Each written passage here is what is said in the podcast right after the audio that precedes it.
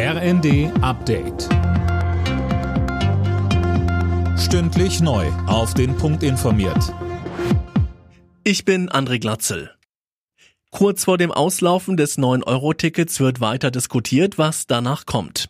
Bundesfinanzminister Lindner hat Forderungen nach einer Verlängerung erneut zurückgewiesen. Die Idee eines kostenfreien öffentlichen Nahverkehrs sei nicht finanzierbar, sagte er im ARD-Sommerinterview. Angesichts der steigenden Preise werden die Rufe nach weiteren Entlastungen lauter. Jetzt hat auch Bundesarbeitsminister Heil gefordert, privaten Haushalten mehr unter die Arme zu greifen. Linda Bachmann. Besonders die Menschen mit mittleren und unteren Einkommen bräuchten jetzt Hilfe. Dazu gehören auch Studenten und Rentner, so heil auf dem SPD-Landesparteitag in Mecklenburg-Vorpommern.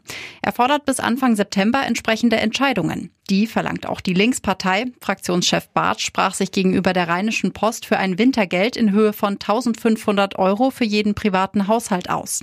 Außerdem 600 Euro pro weiterem Haushaltsmitglied. Gasumlage, hohe Energiepreise und Inflation. Die Belastungen für Bürgerinnen und Bürger in Deutschland nehmen weiter zu.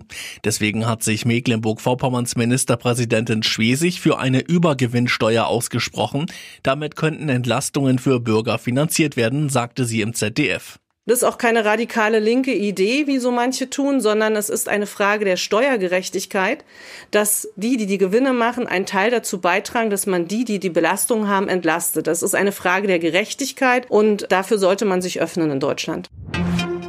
Der FC Bayern macht in der neuen Saison der Fußball-Bundesliga da weiter, wo er in der alten aufgehört hat. In Bochum holten die Münchner einen 7 zu 0 Kantersieg und damit den dritten Erfolg im dritten Spiel. Frankfurt und Köln trennten sich 1 zu 1. Alle Nachrichten auf rnd.de